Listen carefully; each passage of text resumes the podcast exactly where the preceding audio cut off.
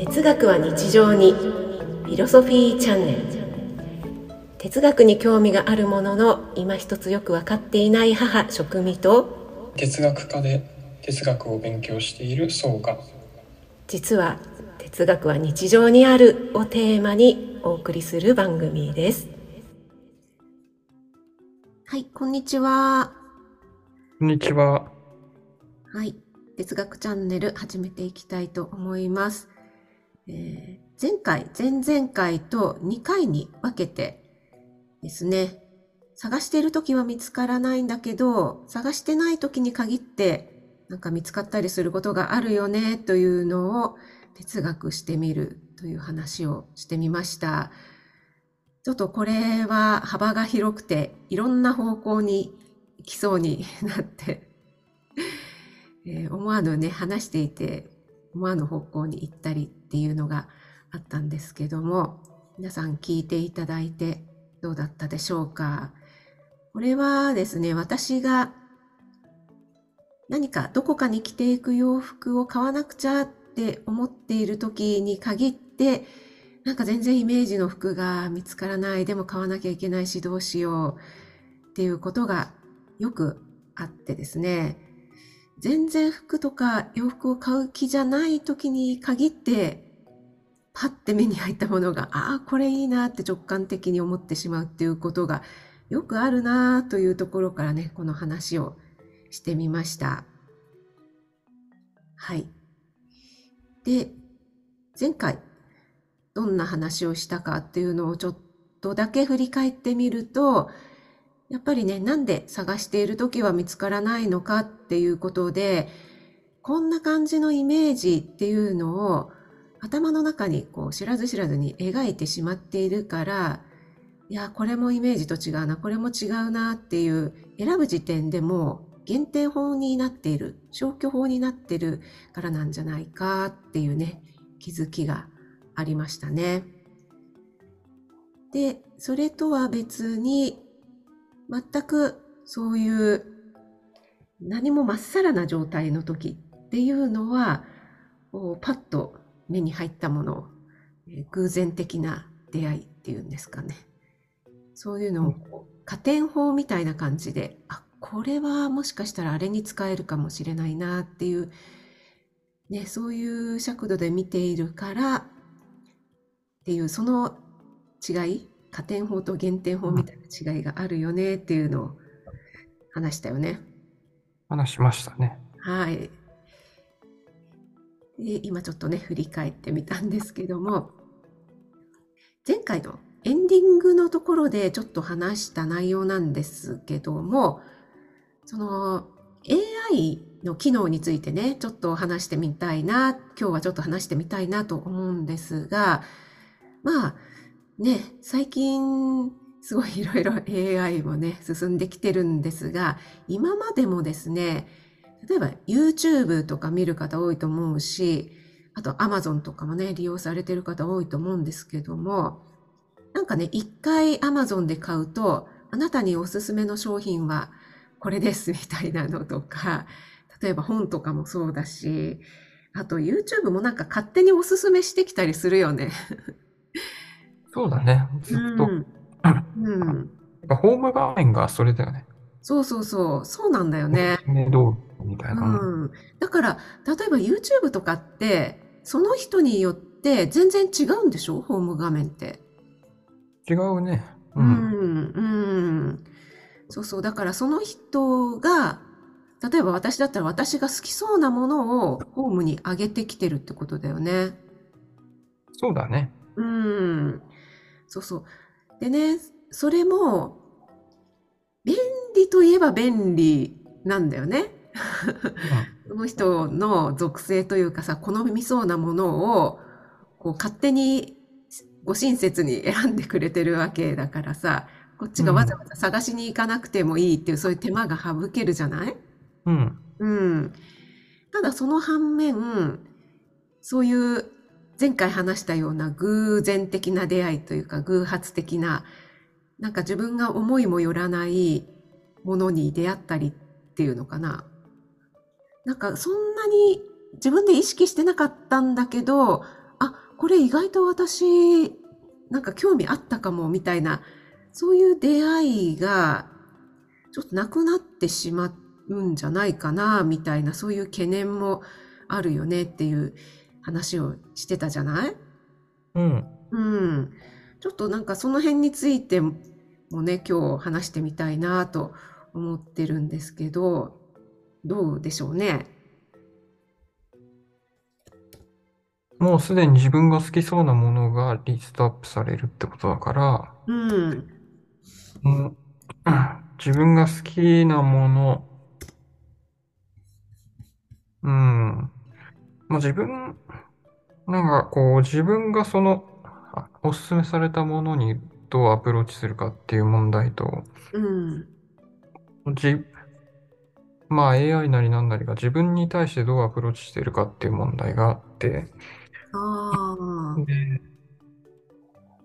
で、まあ、自分がその勧めされたものにどうアプローチするかっていうのが多分前回とつながってきてて、あ自分の方からってことね。うん。うん。まあ、前回服を買いに行くことを例にしたけど、うん。その、まあ、理想のなんか相手とか人間とかそういう例えもしたと思うんだけど、うん。うん。その、うんなんかまあ、もうすでにそういう理想像みたいなものを持っていて、うん。その上で対象を選別するっていう仕組みっていうのが、それがこう自動化されたのが AI によるレコメンドで、まあ。AI によるうん。あの推奨だったと思っていて、うん。その、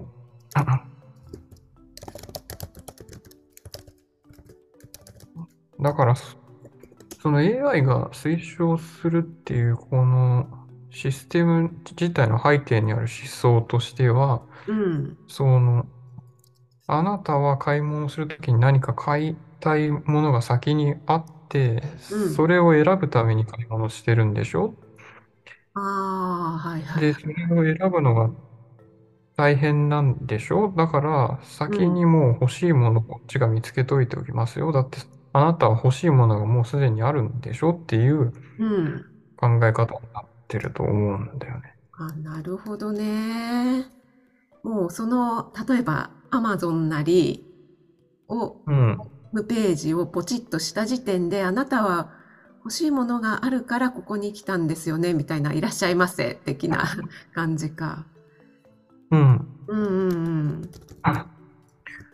まあ、まあ、基本はその線で、で、うん。まあ、もちろんその、あの、ネットとかが登場する前から言われてたと思うけど、その、あの、大、大量消費社会みたいな、うん。になって、こう、CM とかで、こう、購買意欲を。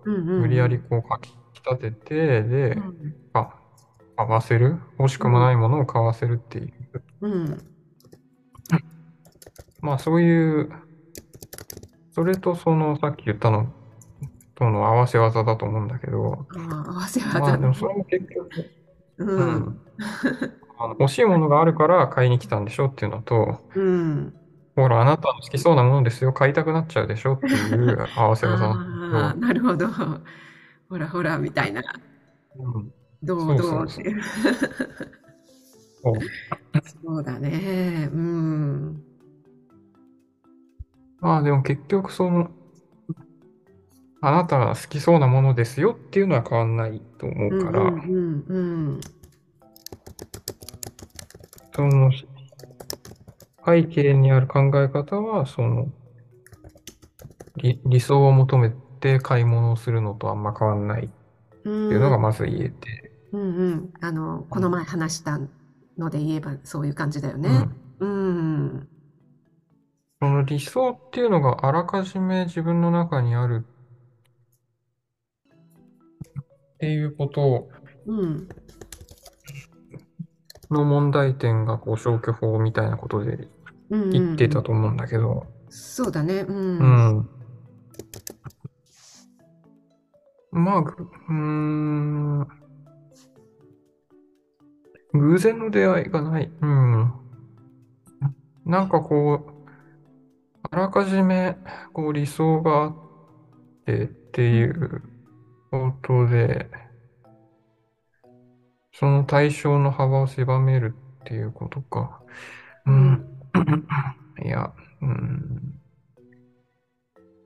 いや、難しい問題だから、これは。いいわけじゃない。うん。そうだね。その、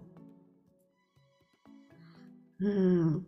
今言ったように、確かに、お買い物、アマゾンとかの場合は、ほら、あなたの好きそうなものをえ選んで並びといてあげましたよ。あなたがたくさんの中から選ぶの大変でしょっていうね。そういう感じだし、あと例えば YouTube とかだと、なんとなく見る見ないに限らずちょっとポチってしてみたら、なんか偶然、なんか思いもよらないものに出会って、あ、なんか面白いなっていう出会いよりも、一回見たやつと同じような属性のものばかりをおすすめしてきて、まあ確かにそれはそれで自分の好みなものなのかもしれないけど、他のものと会う機会を失わせちゃってるよね、みたいな。うん、その、あらかじめあるし、自分の中にある、こう、もの、ものを強化していくっていう方向に進んでしまうっていうのが、まああ簡単に言うとあると思って、あ、なるほど、なるほど。あらかじめあるものをね。うん。うんうんえ、うん。まあ、まあそうなんだよね。これがまあ表面的な問題、表面的な問題とか一番わかりやすくって、その、えー、だから、まあ、好きなものをお勧めする。うんで、周りに好きなものしかない状態にして、あなたのこう、えー、どんどんその、その価値観というか、うんその、思考、うん趣、趣味性というか思考性みたいなものに、うん。こう、閉じ込めていくみたいなうんことが今言われていて、で、それが、うん、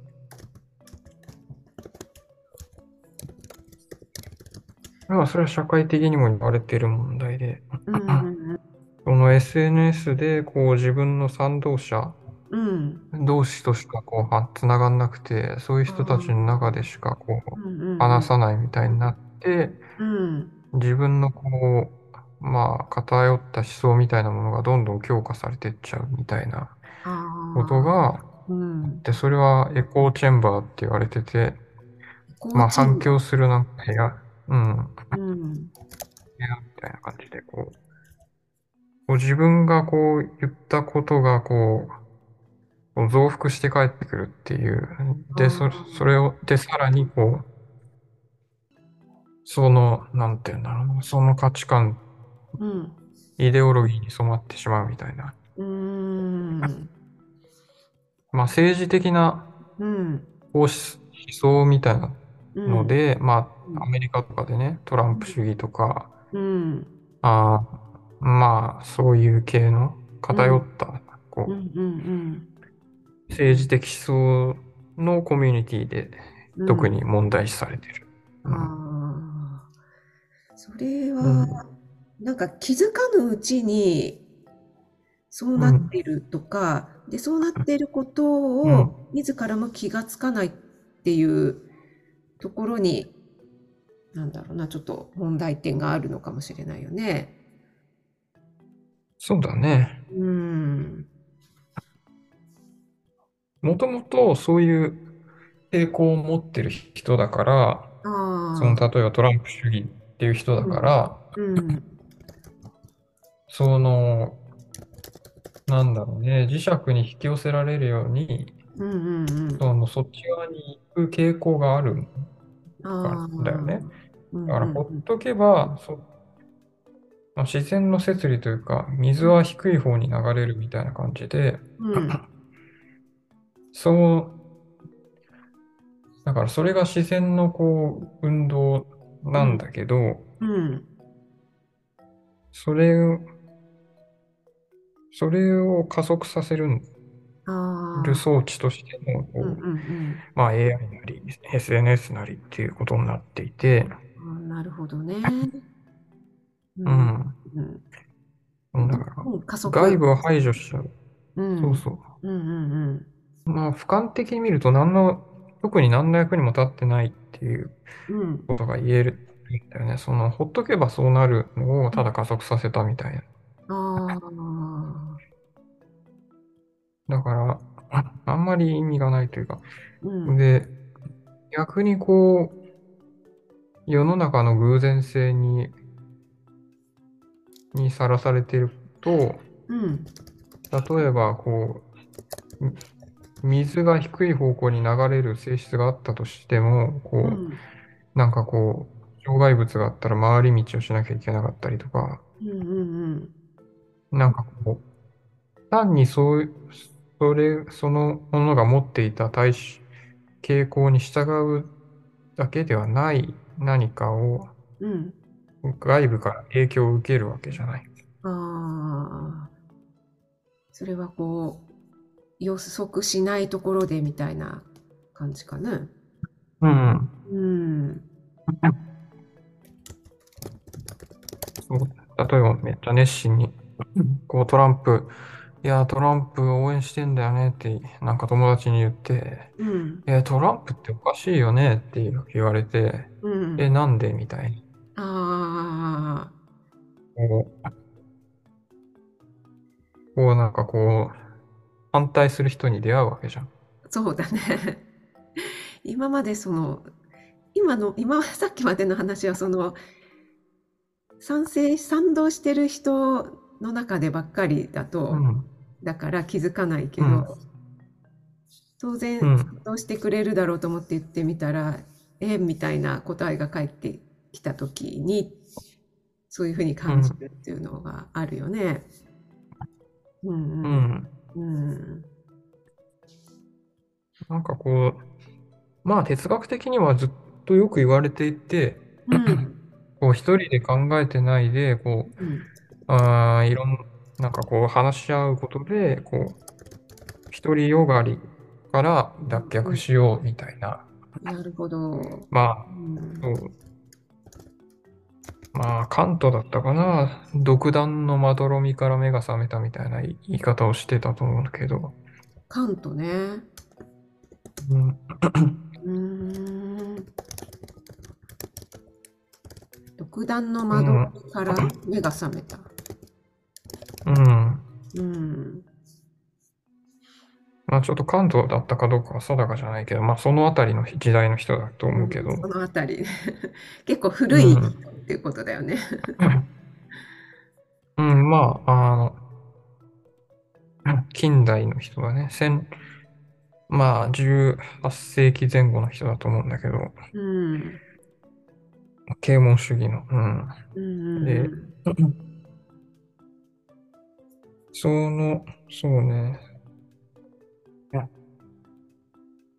まあ、みんなと話せば何でもなんとかなるっていうとそうでもなくて、そのエコーチェンバーも一応みんなと話してるけど、賛同者ばっかりの中で話してるから、ああ、確かに。なんか、のん。傾向を加速させるみたいなのがあって、うんからまあ外部、まあずっと言っまあなんか問題になるけど、外部性みたいなことなんだよね。そうん。の、うん。まあそれがイコール偶然性でもあるんだけど、うんうんうんうん。なんか企業でもさ、こう、外部の新しい風を入れるとか言ってさ、うん。ねなんか、こう、全く畑違いの人を入れたりとかするもんね。そうだね。うん、うん、外部監査とかね。うん、うん、うん。じゃないと、そうなんだよね。その実際にその中にいると、それでいいものだって思っちゃったりするところが大きいから気づかないんだよね。まあ自然的な傾向というか、その人が持ってた傾向みたいなものが、うん。そのまんま発揮されていって、うん。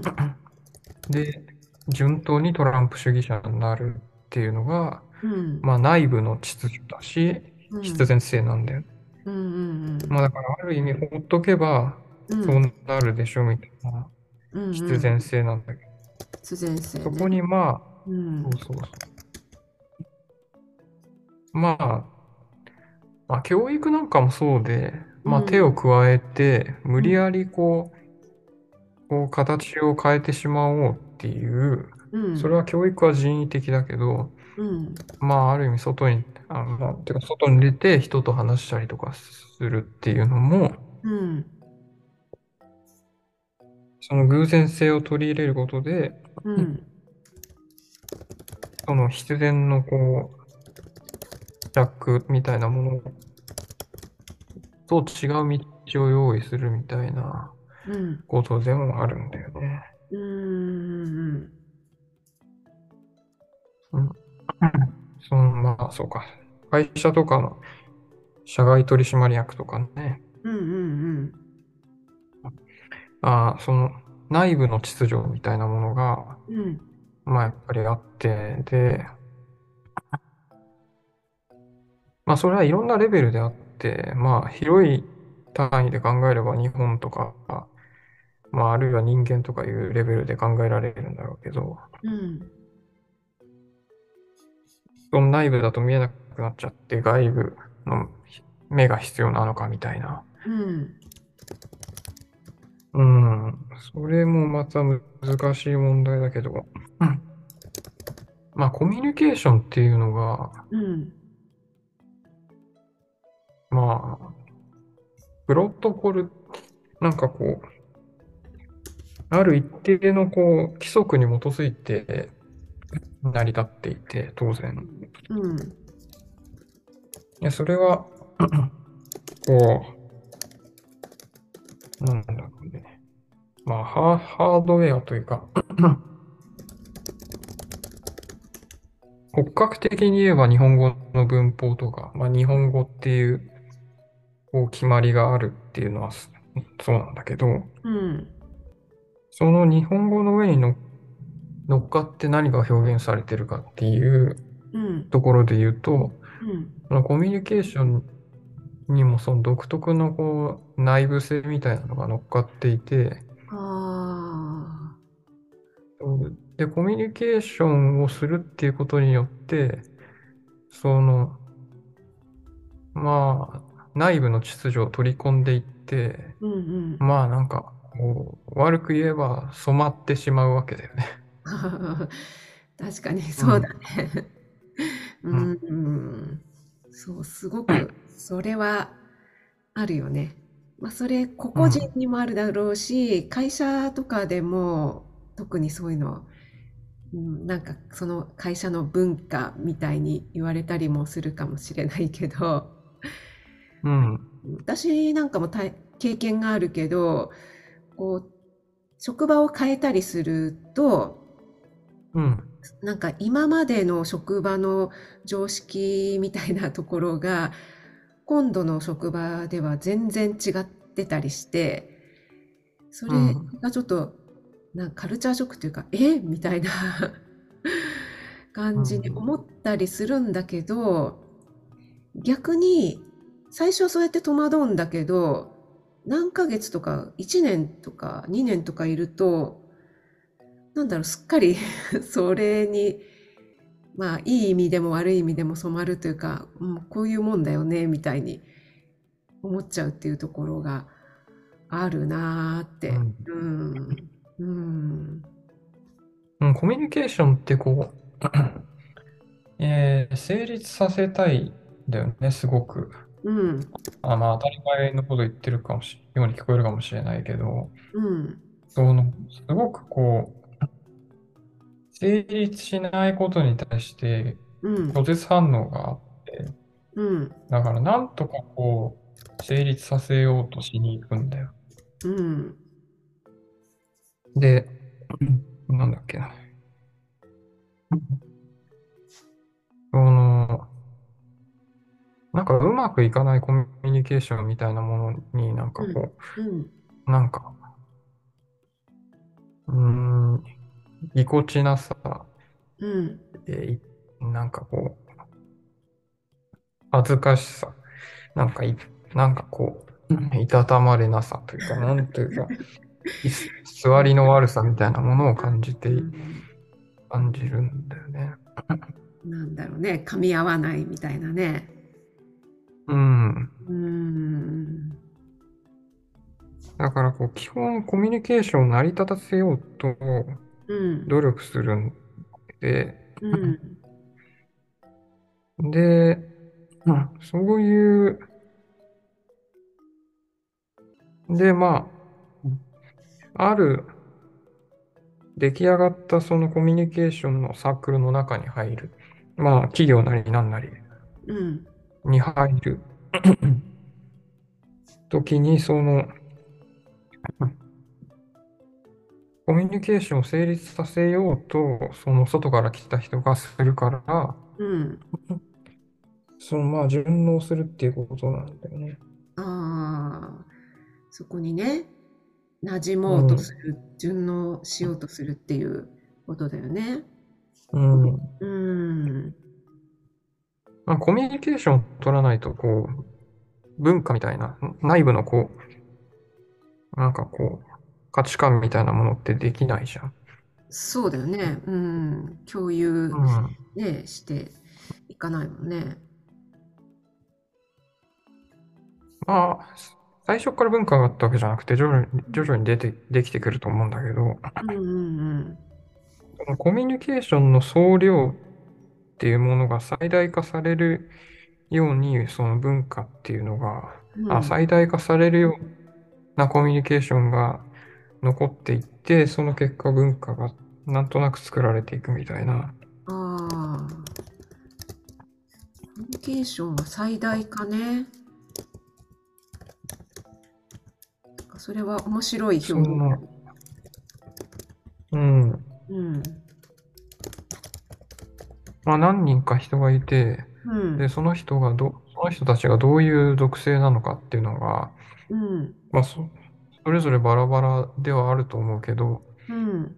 その人たちをつなぎ合わせる、まあ、決まり事なりなんなりうん。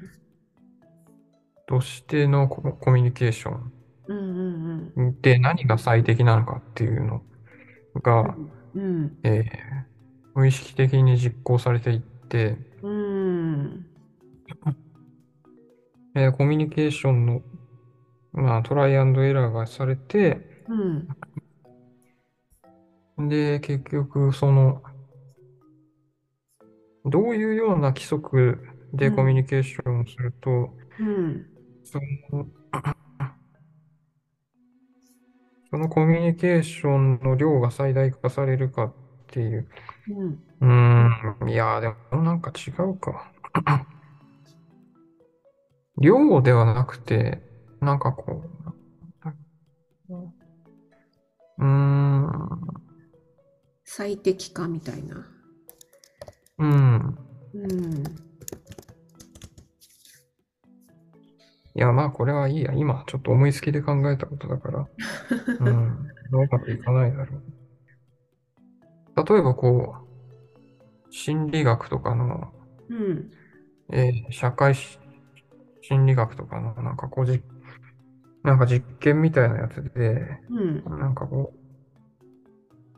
う、まあ、アン、アンケートとかを取るときに、うん。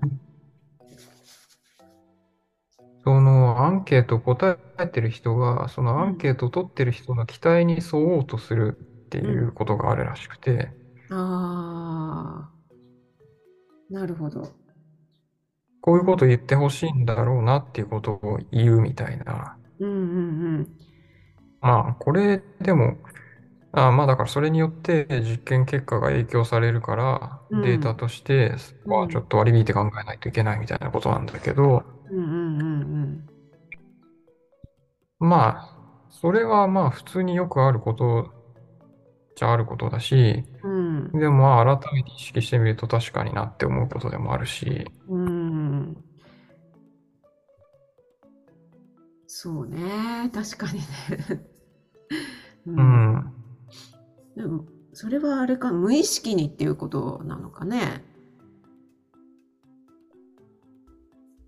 まあそうだろうね。あんまり考えてないだろうから。うんうんうんうんその相手が望むようなことを言うとかいうのが、うん。うん。コミュニケーションがうまくいく、なんかこう、ものとしても、なんか、体得していて、もう体に染み込んでるからうんうんっていう、うん。うん。ああ、そうそうそう。だから、とっさの時にはそれが出るみたいな。ああ。そりゃそうだよね。うん。うん。どう考えてもそっちの方がうまくいくもんね。コミュニケーションとして。うん。うん。うん。まあ、そういうことの連続で、こう、まあ、内部が作られていくというか、ああって。いうことになるんだけど、うんうん。うん、そう、なんかこう、まあ、お約束みたいな感じだよね。お約束みたいなね。うん。確かに。まあ、よく、あの、うん。そうそう。まあ、じいさんとかを相手にするときにさ、うん、まあ、ありがちなことじゃない。なんかまあ、なんかこう、じいさんみたいな社長とかがさ、なんかこう、うん、なんか偉そうにしていて、で、まあ、取り負けはなんかおべっかを言うみたいなさ。まあ、そういうことなんだよね。それはあれだよね。前にちょっと忖度の話をした時もそれ出てきたよね。あ、出てきたっけ？うんうんうん。おべっかに、なんだ？忖度っていうのは、本当はこう、いい意味の言葉なのに、ごますりとか、おべっかにっていうような使い方になっちゃってるよね、みたいなさ。その時もなんか、まあ外、なんか内部にいながら外部であるにはどうすればいいかみたいな話をしたと思うけど、うんうん。なんか、あれだよね、長いものには巻かれろの哲学っていうのを話した時だったよね。うん。うん。え、まあ内部が持つこう必然性がどううん。回避するかみたいな話。うん。うん。